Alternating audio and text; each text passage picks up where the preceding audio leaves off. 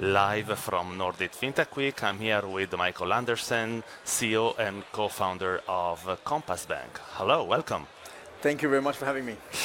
So, the neobank movement, put it like this, okay, started with retail, with the big, uh, you know, whales, the Revolut and the Wise, and then uh, very soon, uh, people and entrepreneurs understood that niches, uh, you know, were more important. Yeah. Is that why you built Kompasbank? That's a great question. Uh, definitely, it, it, it, was a part, but I think it was the choice of niche that was the that was the reason why I built Kompasbank. It was the it was this sense that the SME market was being a little bit overlooked. I did see some really really good neobanks doing cool stuff, great stuff for retail market, but I felt there was a little, there was a space for the SMEs. That was was what I thought we could make a difference. So when you build a bank for SMEs, it's almost like you're building a marketplace, right? Because uh, banking services are only a part what SME needs. Is that right? Come again?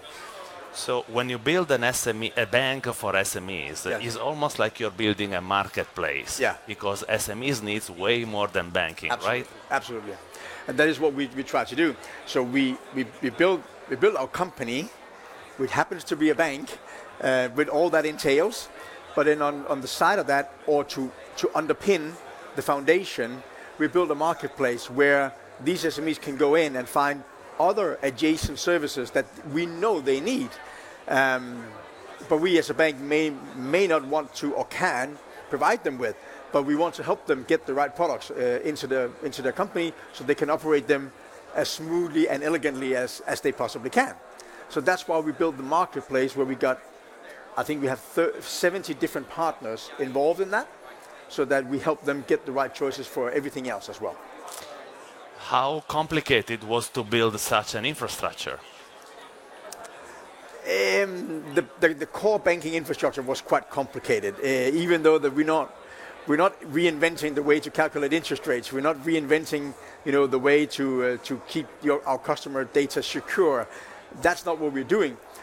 But building a core banking engine up from the beginning, or core banking system from the beginning, consisting of very, you know, of, of multiple different modules or parts, and then combining them in an extremely elegant way that enables us to be extremely cost efficient that you don't do overnight. That, do, that does take a few years and it does take a lot of investments, I have to say.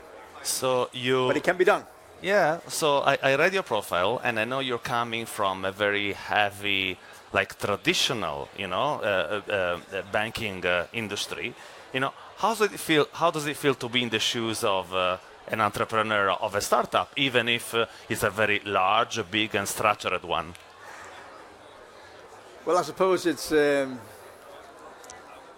I suppose it's a little bit like your, your children, right? You love them to death they can also drive you crazy, right? So, so it's uh, you know we work hard.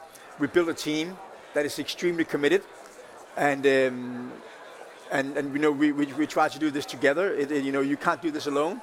You need extremely skillful people around you, and skillful people attract other skillful people, and by then you, you get the ball rolling to, to build an organization.